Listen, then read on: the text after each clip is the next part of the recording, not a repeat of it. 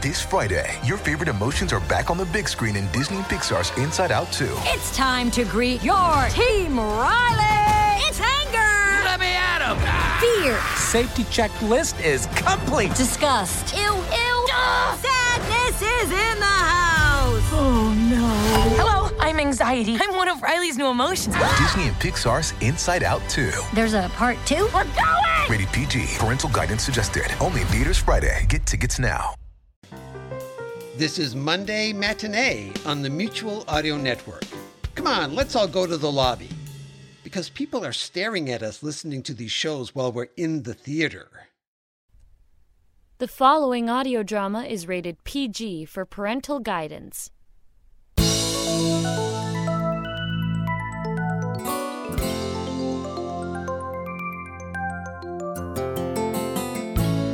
Hello, and welcome to Reimagined Radio. I'm John Barber. In this episode, entitled Storytelling with Sounds, we will explore how sounds have contributed to storytelling throughout human history and listen to some examples of storytelling with sounds. Storytelling, it seems, has evolved with human beings and today is woven into the fabric of our lives. How often, for example, have you been asked, Please, tell me a story.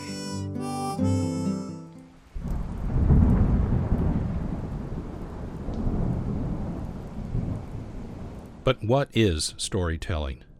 Simply defined, storytelling is constructing and sharing a narrative of events in such a way as to engage the listener's imagination.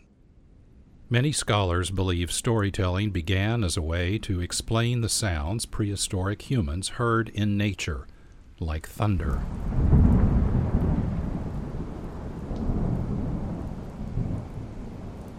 In this sense, storytelling was a way to establish relationships between humans and the surrounding world.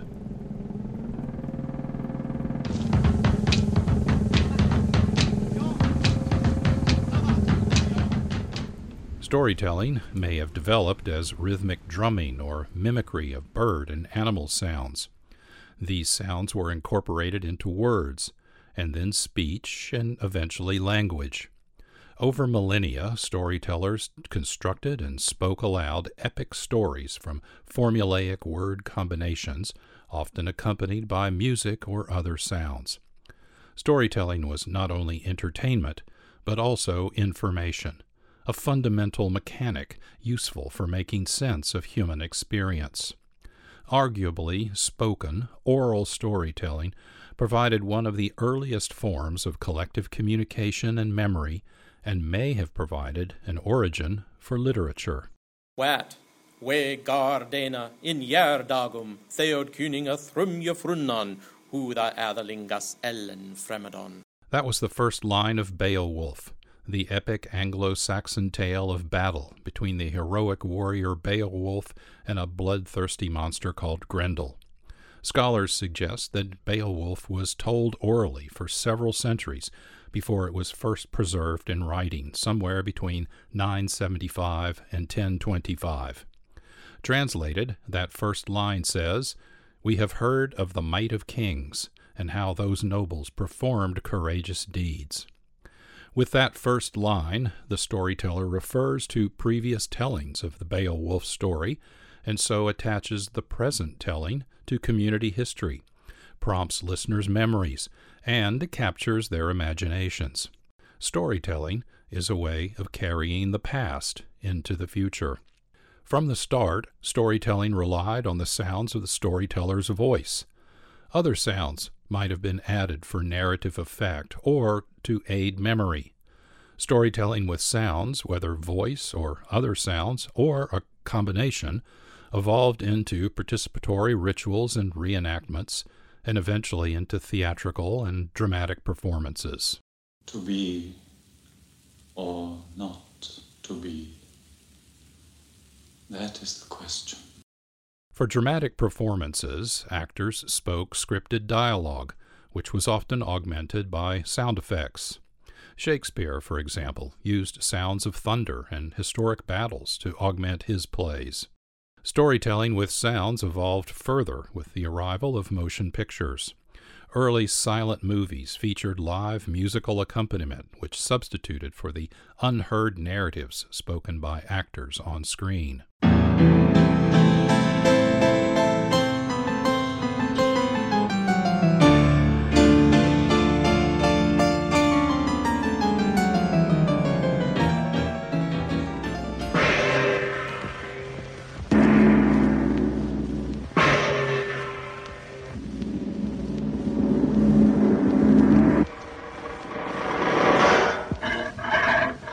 And some movies crossed boundaries and became radio.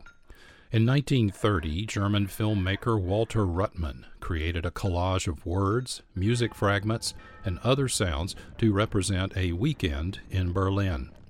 Weekend was presented in theaters as a sound only experience. No images were projected on screens. Weekend was also broadcast on radio, and for that reason is sometimes called a radio play. Listen now to Weekend. Hallo, Fräulein. Bitte Döner auf 4240. Erlkönig.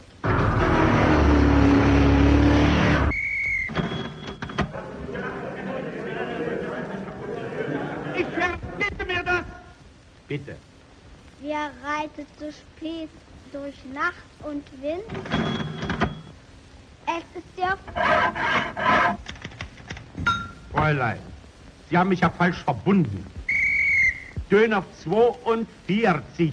Vier. Vier mal vier ist... Vierter Stock, Spielwaren, Schuhwarenladen, Lebensmittelabteilung.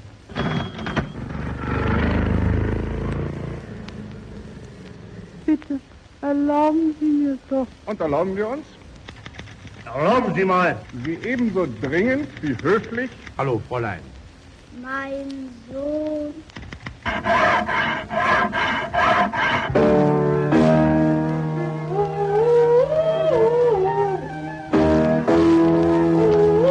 Aber Fräulein. Mein Sohn.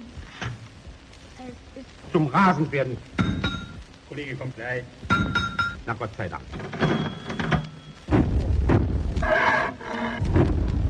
Hallo. Mein Vater... Hallo.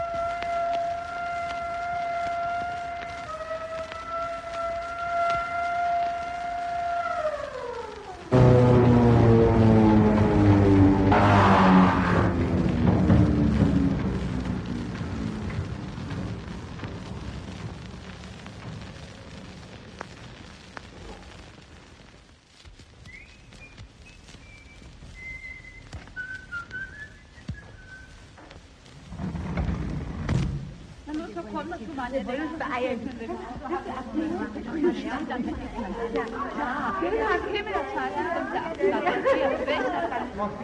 Mahlzeit. Mahlzeit.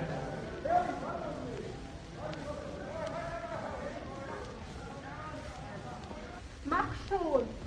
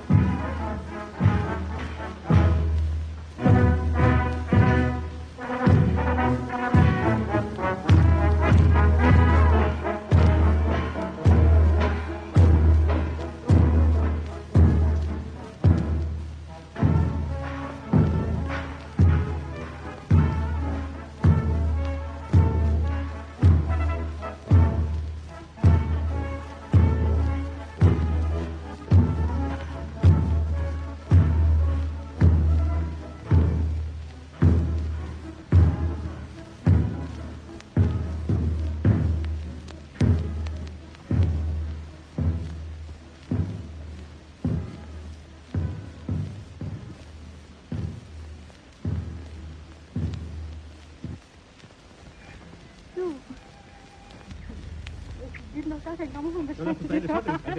რა გამომია გამომხმარდა.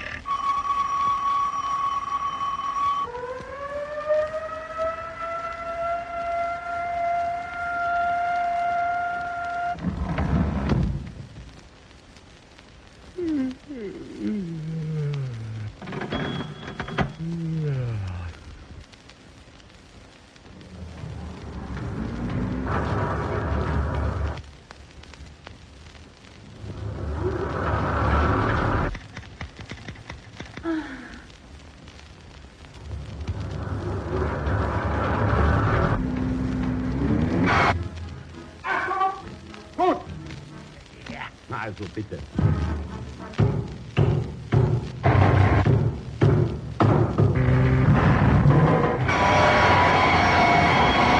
Zweiundvierzig. Vier.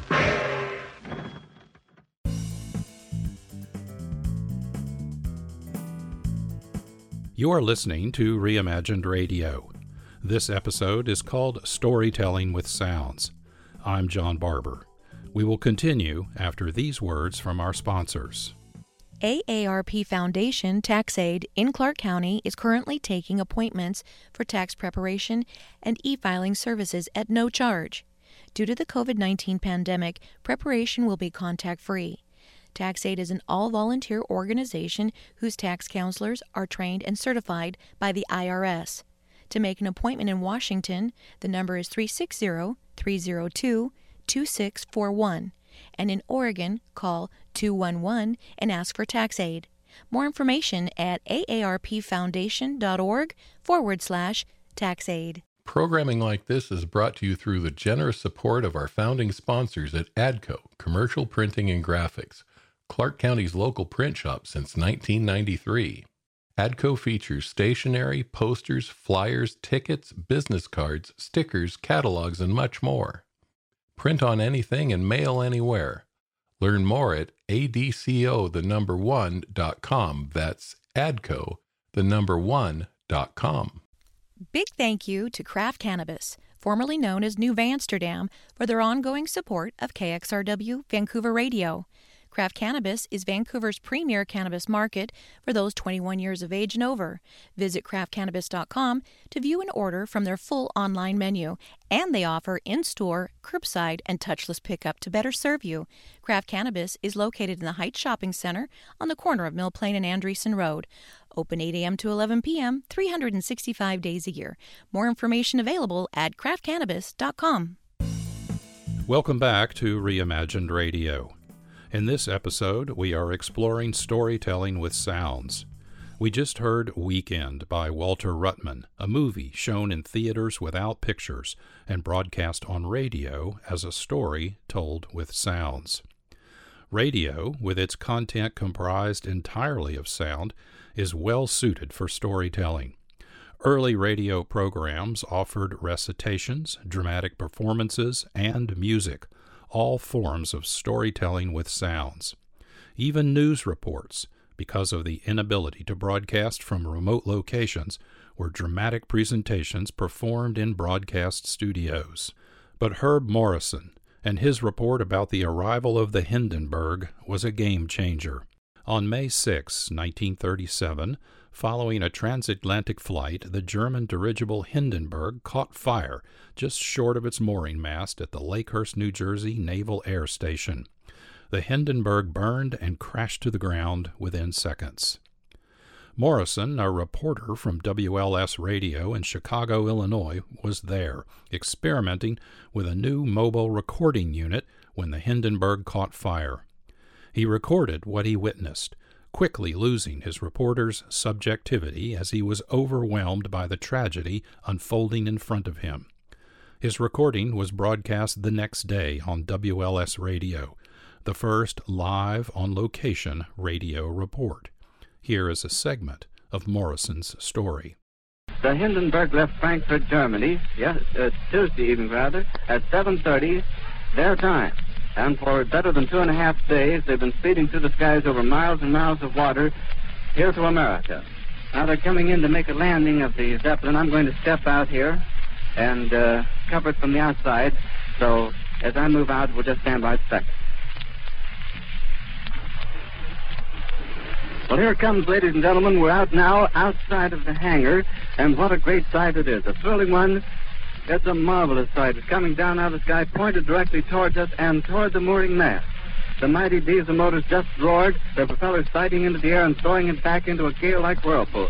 No wonder this great floating palace can travel through the air at such a speed with these powerful motors behind it.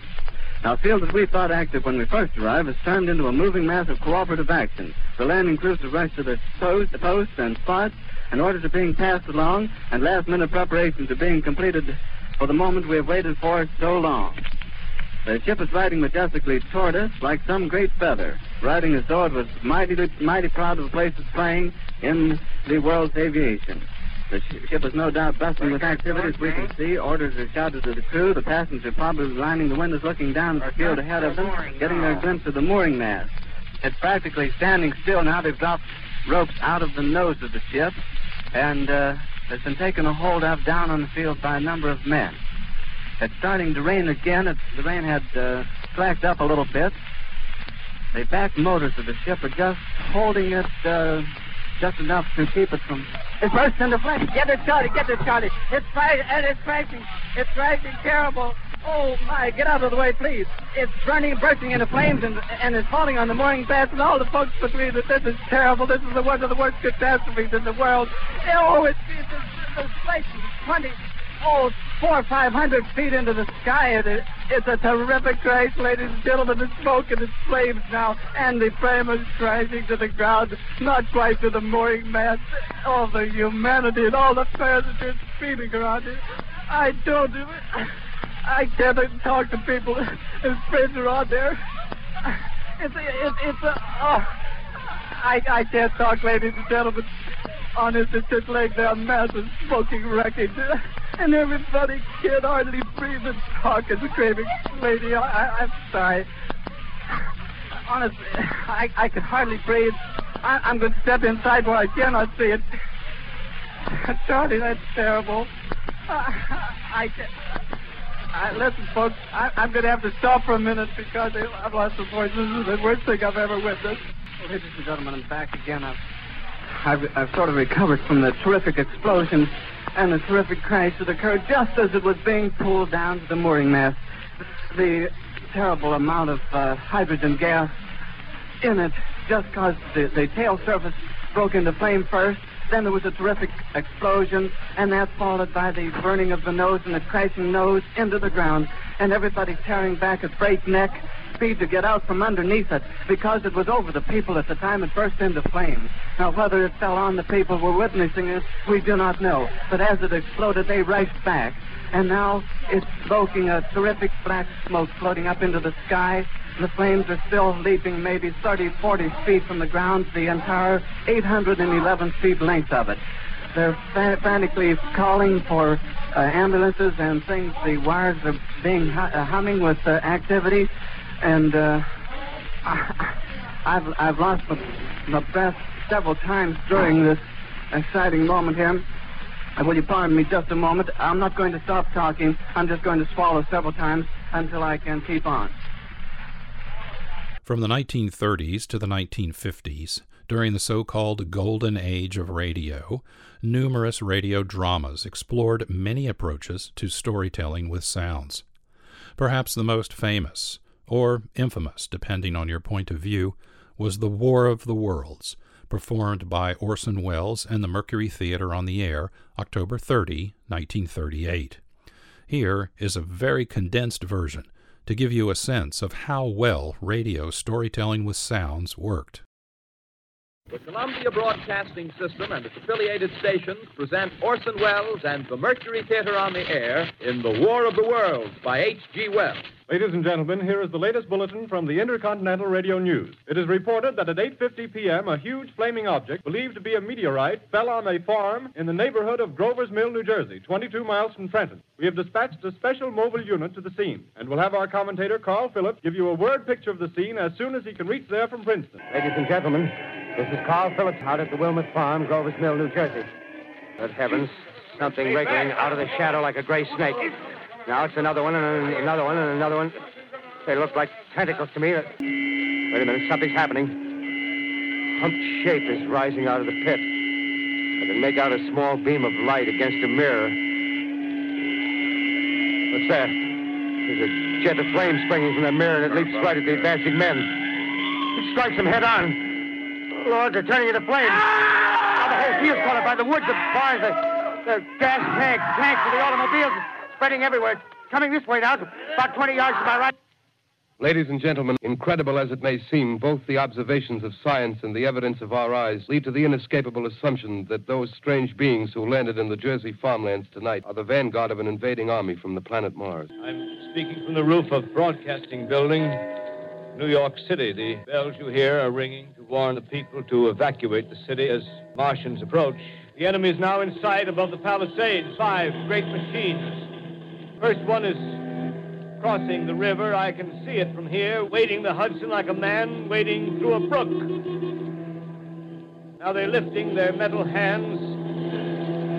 This is the end now. Smoke comes out, black smoke drifting over the city. People are trying to run away from it, but it's no use. They, they're falling like flies. A hundred yards away. It's, it's 50 feet. How strange it now seems to sit in my peaceful study, writing down this last chapter of the record. When their bodies were examined in laboratories, it was found that they were killed by the putrefactive and disease bacteria against which their systems were unprepared. Strange when I recall the time when I first saw it. Clean cut, hard, and silent under the dawn of that last great day. Tonight, the Columbia Broadcasting System and its affiliated stations coast to coast has brought you The War of the Worlds by H.G. Wells. This is the Columbia Broadcasting System.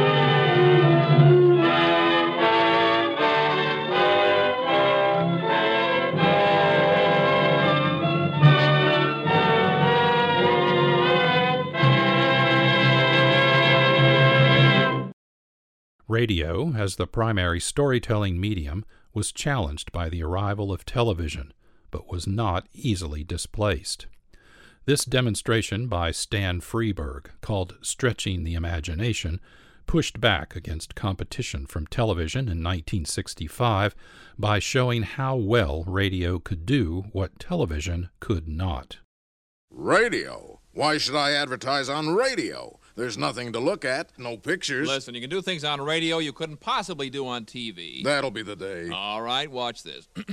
okay, people, and now when I give you the cue, I want the 700 foot mountain of whipped cream to roll into Lake Michigan, which has been drained and filled with hot chocolate. Then the Royal Canadian Air Force will fly overhead towing a 10 ton maraschino cherry, which will be dropped into the whipped cream to the cheering of 25,000 extras. All right, cue the mountain.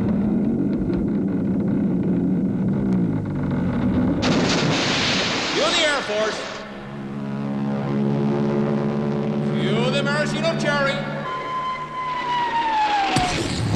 Okay, 25,000 cheering extras. Now, you want to try that on television? Well. You see, radio is a very special medium because it stretches the imagination. Doesn't television stretch the imagination? Up to 27 inches, yes. No doubt, listening to Stretching the Imagination, you visualized the sounds you heard in your mind's eye. That's the important point about storytelling with sounds. Sound seizes and stimulates your imagination, creates a visual world in your mind, and promotes a sense of engagement and interactivity.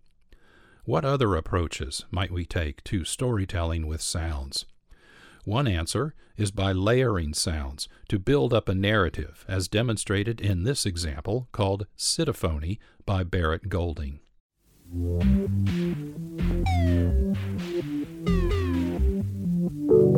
Let's build a city.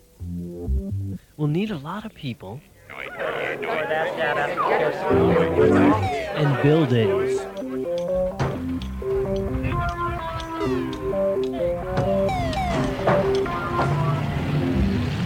And traffic. People in the city are restless. We better add commotion.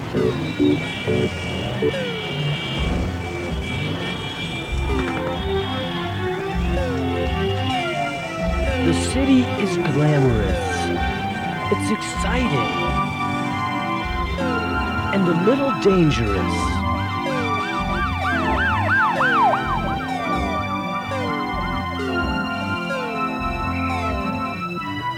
Let's go to a restaurant.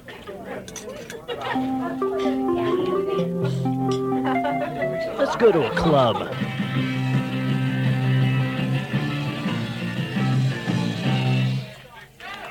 All right, thanks a lot. We're going to take a short break and then come. In the city, feel like I'm in a giant stadium, participating in the greatest of spectator sports. We all watch each other.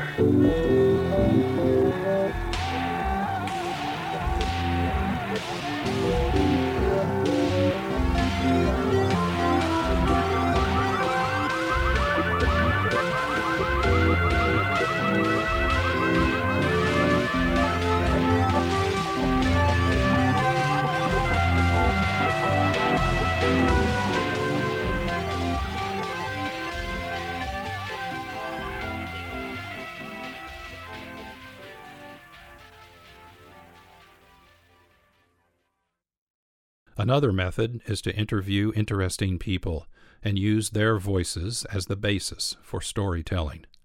I recorded this next example, called Sausage Man, in Germany, where there is a tradition of men selling hot sausages on city streets. These vendors offer sausages cooked and kept warm using portable cooking devices, which make distinctive sounds when their metal compartment doors are opened and closed.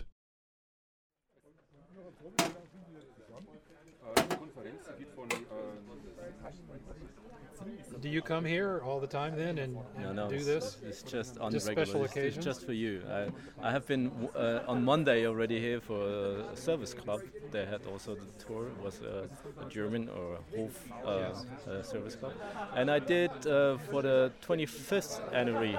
If you would like to watch it, it's on Deutsche Welle, which. Uh, and uh, you just uh, give in uh, in, in Google uh, Hof sausage vendor, Mütterreuth, and you will f- see a, a, a reportage about a 20, well, I would say 10 minutes. Excellent. I'm guiding you through the, the, the hometown, and we end here in Mütterreuth. Wonderful. Tell me about being a sausage man. How did you uh, How did you start? uh, I'm not a sausage- butcher. I'm not a. a I didn't learn in a bakery. I'm a. Actually, I was long time in the military, and um, after a while, I thought I don't want to work for anybody else. I just work for myself. I don't work for the butcher. I have normally regular uh, three different butcheries in my of seven sausage existent uh, assortment. And uh, yeah, I'm just a real sale of uh, warm sausages in the street. You, a, if I'm being downtown on a certain spot, it's a tradition and a, a tradition from 1871. So we're talking about 150 years. I'm not quite as old as I look, but uh, it's uh, it's quite common in Hof. So we have also an own monument uh, where people are very proud of, where you see in stone uh, a guy with a, a small uh, bowl, whatever you call it, and uh, it's still fired by charcoal. I, I, this way, the vegetarian side is electric, but this is the original um, bowl. Uh, I use it every day in the street, and it's every day. It's not not electrician. It's not uh, uh, done with uh, electricity. It is done by maybe you could uh, get the sound. That's the the, the, the fire uh, pan, and you see glowing charcoal underneath. And this uh, you arrange the temperature by the flaps. If you close it, it's less uh, of air oxy- oxygen, and uh, so it will burn less. If you open it, it's the temperature is rising. Every day you are on the Except- same place. on the same place, Same except place, Sunday. same street. Mhm. Every day except when you do a special. Yeah, I'm all, all over Germany. Normally, I'm doing for bigger companies, uh, industries. I'm doing like fairs. I'm uh, all over Germany. I have been also in, in Czech. I have been in France. I have been last uh, Sunday, uh, Saturday. I was up at the Bremen, Bremen area. Yeah, there's a big plant also for a, a local industry, and uh, they had like a family day. And the guy who runs the place, he invited me for something special to show the people up there. Uh-huh. How long have you been doing this? Fif- I'm close to 15 years. 15 years. Yes. And you never thought of doing anything else. I Always do, I do, salsa. I do something else. I'm uh, also uh, kind of the president of uh, of uh, uh, supporting uh, club for the film festival in in Hof, and I'm also doing with seven other friends. We're doing a big fair, which is every year for 10 days in the in the, in town.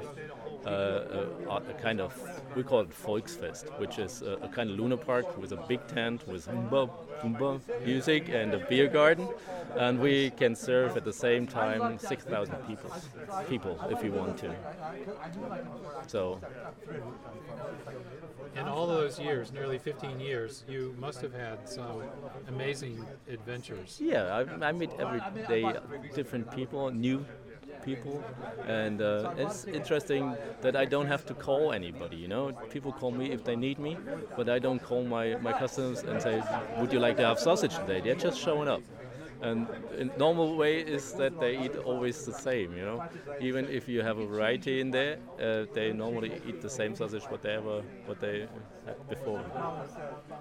What What do you think might be one of your most interesting Well, adventures or adventures, yeah, there are some. Uh, actually, uh, one time was uh, I'm standing right in front of a, a, a textile re- retailer, uh, fashion labels, and one uh, guy went in there and he stole a leather jacket, white, most ex- uh, very expensive, and. Uh, uh, the, the shop assistant said he just stole a jacket, but he had a he was injured. He couldn't run, and I followed the, the thief and I got him. And this time I was in a marathon training for for Berlin marathon, and I had it like after three 30 meters, I, I got him and I, I caught him and I, I caught the, the jacket. I brought it back. I didn't do anything. To, I didn't harm the guy, but uh, I got the jacket. And uh, the local newspaper made a story out of it, and because it's a, a kind of carré where you go, you could go in circles. And there's also on the other side, there's a small cafe, and they were putting up the story that I was running after the thief in circles, and the, the crowd, which is, was in front of the cafe, sitting drinking coffee, were, were cheering at me and were uh, supporting me to get the thief. it was written in the newspaper as a, in, a, in, a, in, a, in a funny way. Well, that's a wonderful story. Yeah, that's a nice story. How you, will you continue doing this Yeah. as long as you can? Yeah. Can you imagine doing that? Yeah, actually, as long as I'm, I'm healthy, I will do it. In winter, it's quite cold here in this area. We're, we're talking about below minus 10. Then I, I quit working. fire the whole Yeah, but the, the rolls will start to, to freeze. Uh, the, the, the sausage won't, but the, the first thing which uh, uh, freezes is the, the mustard, and then the, the buns. Well, uh, what a wonderful story. Thank you for sharing it with me. Thank you. I appreciate it. I'm just going to turn this off.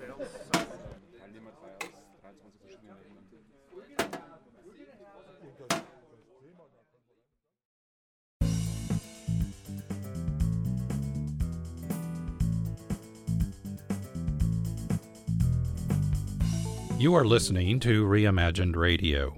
In this episode, we're exploring storytelling with sounds. I'm John Barber. We will continue with more sounds and more stories after we thank our sponsors. Big thank you to Craft Cannabis, formerly known as New Amsterdam, for their ongoing support of KXRW Vancouver Radio. Craft Cannabis is Vancouver's premier cannabis market for those 21 years of age and over. Visit craftcannabis.com to view and order from their full online menu, and they offer in store, curbside, and touchless pickup to better serve you. Craft Cannabis is located in the Heights Shopping Center on the corner of Mill Plain and Andresen Road. Open 8 a.m. to 11 p.m., 365 days a year. More information available at craftcannabis.com. Court appointed special advocates for children, known as CASA, are volunteers who advocate for the best interest of children who have come into the care of the state as a result of abuse, neglect, or abandonment. You can lend your voice and volunteer with CASA to change a child's story. CASA offers virtual info sessions and training. If interested, now is the time to get involved with CASA and make a lasting difference in the lives of children and families in the foster care system. Clark County CASA is a program of the YWCA of Clark County. More information available at casaclarkcounty.org. KXRW Radio would like to help spread the word about food availability in Clark County for people in need in this extraordinary time. If you need food, Clark County Food Bank's partners are located in 21 sites throughout Clark County. The complete list is updated daily. You can find it at clarkcountyfoodbank.org. Once you're there, click on the button that says Get Food during COVID 19. If you can't visit a distribution site, ask a friend or neighbor to go in your place. They'll be able to pick up a food box for you. If you or a friend can't make it, email info at clarkcountyfoodbank.org. They may be able to deliver food to your door in some situations. And finally, if you would like to help, go to clarkcountyfoodbank.org and click on the donate button in the upper right hand corner of the screen. Every dollar donated will help meet the food needs of our most vulnerable population. Thank you. Welcome back to Reimagined Radio. In this episode, we have considered several different examples of storytelling with sounds. A final example is oral history, an account of a place or event by someone present during the narrative being shared. In this example, I recorded Shirley Howard recounting some of her experiences working for the Northern Pacific Railroad in Washington state mid 20th century. I added sound effects to create a story easily imagined as a conversation with Ms. Howard aboard a train pulled by a steam locomotive. As you will hear, this is an important detail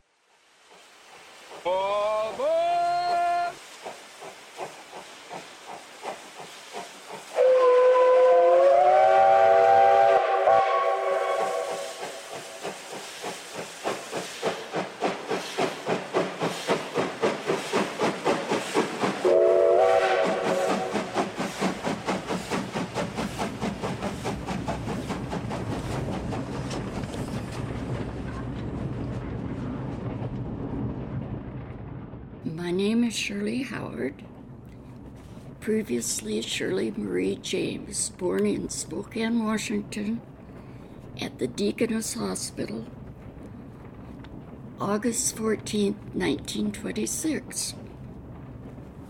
I grew up in somewhat in Seattle and a year in Wenatchee, but mostly in Spokane. Went to school at North Central High School. After high school, always thought I'd be a secretary. But the news in the paper talked about a Spokane telegraph school that railroad people could learn Morse code, work on the railroad, and earn so much money.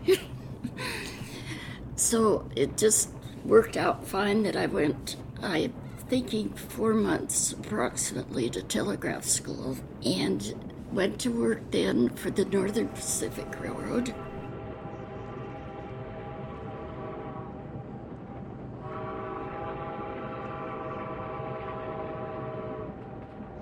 My first spot was Sprague, Washington, and I would go and uh, rent a room with someone in Sprague. Of course, you worked three shifts, preferably day shift, but that doesn't happen to new employees. I worked uh, midnight till 8 the first time I went to work. When I began work, it was we worked seven days a week. And about a year later, maybe not even that long, it's six days a week, and then five days a week. And after you worked a year, you could have a week vacation. After two years, two weeks vacation. And I'm not remembering the amount when I quit.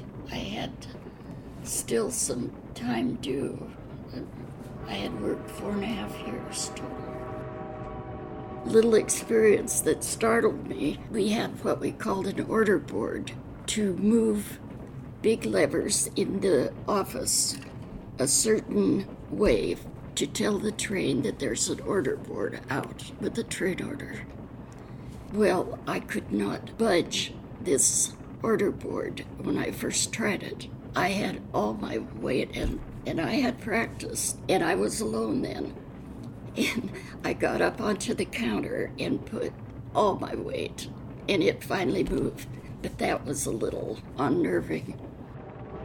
Our order boards told the train exactly what was happening before they they could see the light and the movement before they got to our office.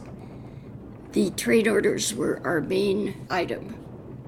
The uh, engineer would put his arm out the window, and I would stand beside the track, close to the engine, and those engines were enormous. And I do believe that's why I'm a little hard of hearing.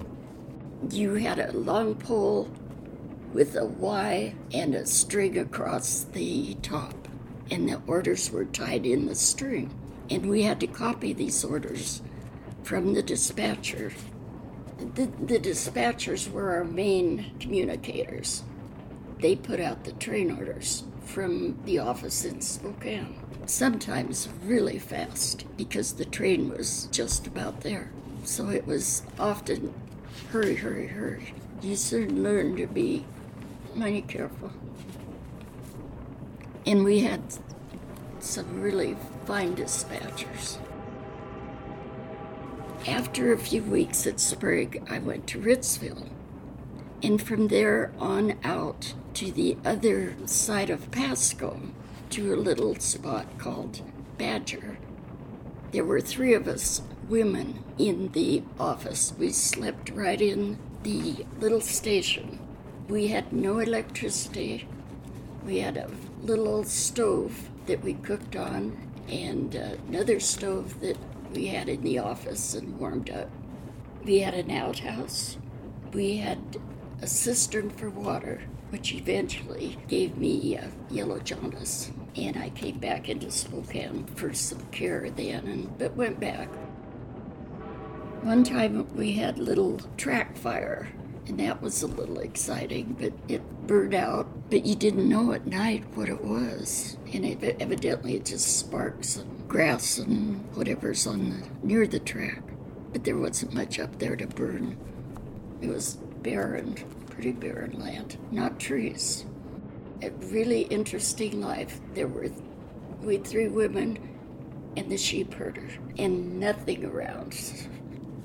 On the railroad, you have seniority and you bid on a job there or there.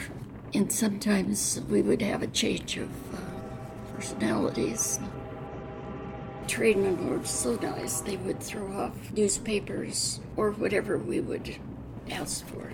And I would ride sometimes into town with the, what we call the little speed cars on the track, track man, and do a little shopping. Not not out at Badger. We would have somebody drive out, you know, to visit us, some relatives or somebody, and uh, to try and fix something without having a good stock in the cupboard was not easy. But living in a little station like that, you don't have any extra comforts, but you don't think about it. Just do what you do. As I uh, spent about a year and a half at Badger, then I bid in a job in Pasco, which was a big terminal, and I learned a lot in a hurry there. It was a, always afternoons or midnights when I would work, and that is where I met uh, uh, my friend, like a sister to me. She worked in the as a clerk in the office, and we stayed together then for about two and a half years. And that is where I met my husband. He was the conductor out of Wishram to Pasco, good looking. and he happened to like me too, so we went to the movies quite a bit. I don't think we missed many movies in those days. Got better acquainted and decided to marry. My family would come to visit us in Pasco quite often. Our Pasco was great. It was a busy during the war, a lot of troop trains. I could go to the window right by the desk and I could wave, but I, you know, you didn't see many of the men get off. But I would hear about how well fed they were. on the train. When I was in high school, probably five different young men that I went to school with didn't make it home from the serving their time. My friend, my girlfriend, my like her sister, she worked out at Hanford. She also contacted cancer and she died about 10 years later. And we're quite sure that that had something to do with it, Hanford. I heard a whole new language on the railroad at times. Not good, because I hadn't, my folks didn't ever use language like that. But the railroad people, I find most of them have a good heart and would help you do something if you needed help. I still have some people here that I talk to that are, uh, you know, old friends. And one a dispatcher, I just talked to him this morning, and he was a dispatcher here, and he went to the same telegraph school, younger, a little younger than I am. I said, I cannot remember how much money I made a month when I started. And he took out his little black book this morning. He still had written down what he made years ago when he started working. A dollar sixty-eight an hour. And his first, in fact, I wrote it down. 1971, he made $1,100 a month. And that was a lot, you know, in 1971. But the booklet does say that we only made like $297 a month, approximately. And I just haven't thought about it and haven't a good, clear recollection. I know it seemed like a lot of money to me. But meanwhile, back to all the telegraph, Morse code, and so forth. Fascinating and not hard. Not hard to learn. They say a child can learn it. we had uh, what we called just a, a regular telegraph key. I can't do it for you, but I still, in my mind, I could sit and, and do it.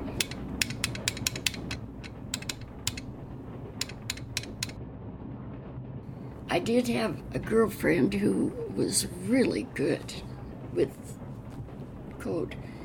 She worked in uh, Tacoma and Seattle in the bigger offices of the NP, Northern Pacific. I, I don't know for sure, but, but the thing that changed telegraphy, telegraphers, radios on the trains, and uh, you don't have any more telegraphers, which telegraphers used to say, How can they run the trains without us? And that's how radios. In Wishram, where I lived, I didn't work then. We had lots of baby showers in Wishram, and I had I had Donna then the first year, so I was busy, and lots of good friends in Wishram. Had a good time in Wishram. Have a friend there that she's 102 now, Laura. Her husband died at 105 not long ago. Saw a lot of uh, railroad uh, hobos, bums, fed a few. My husband had a little restaurant he started before railroading, and uh, he sold a bowl of beans and a piece of bread, I think, for five cents. The last train the engine, steam engine that worked into Wishram, that really worked, I took pictures because my husband wasn't home to take the pictures. And that was a, a scary situation because he took movies, but he had it all set up. I think I've got a picture someplace, but that's hard to describe. The steam engines we loved, we still love them because they're they just talk to you. It's just different than this diesel just goes down the track and they just blow their certain sounding whistles so different than anything else. A, railroad, railroader gets excited about a steam engine. I've been on them, but I've never really ridden any distance. Have you ever heard of this 700 engine? It's kind of famous, and it still takes people on a tour once in a while. After I married, I stopped working for 20 years, and then we moved to Vancouver, and my girlfriend said they're hiring part time down at the office. So I went down and went to work for another 10 years or more. Earned a pension, which I deeply appreciate. The railroad is good employer. I'm really blessed to have chosen the job I happened to decide on. I don't know what else I would have liked or who I would have met a finer man and railroad's good for people.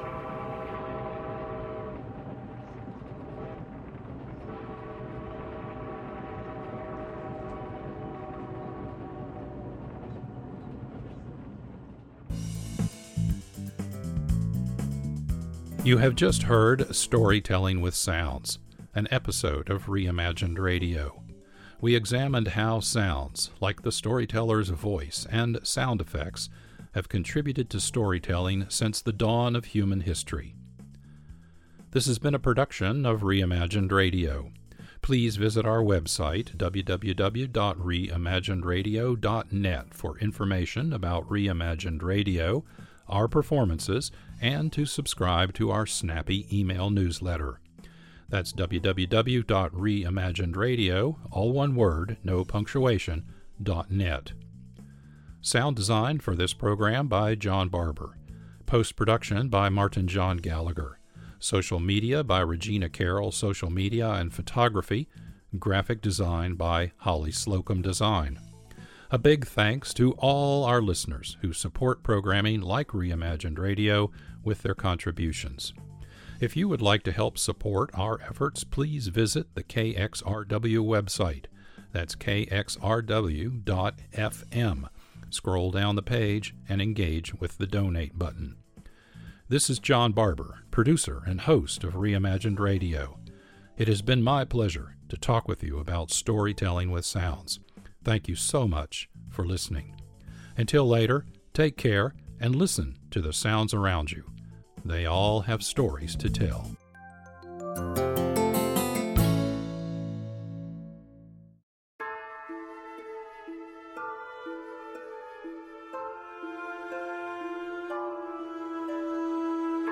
Hi there. Are you a fan of all things horror? Yeah? You are? Well, in that case, find Tuesday Terrors, which is the mutual audio feed that comes out on a Tuesday, believe it or not. Shock horror, I know. But if you subscribe there, you'll find amazing horror fiction audio in your player every Tuesday. Yeah. Tuesday Terrors. Subscribe to the Mutual Audio Network.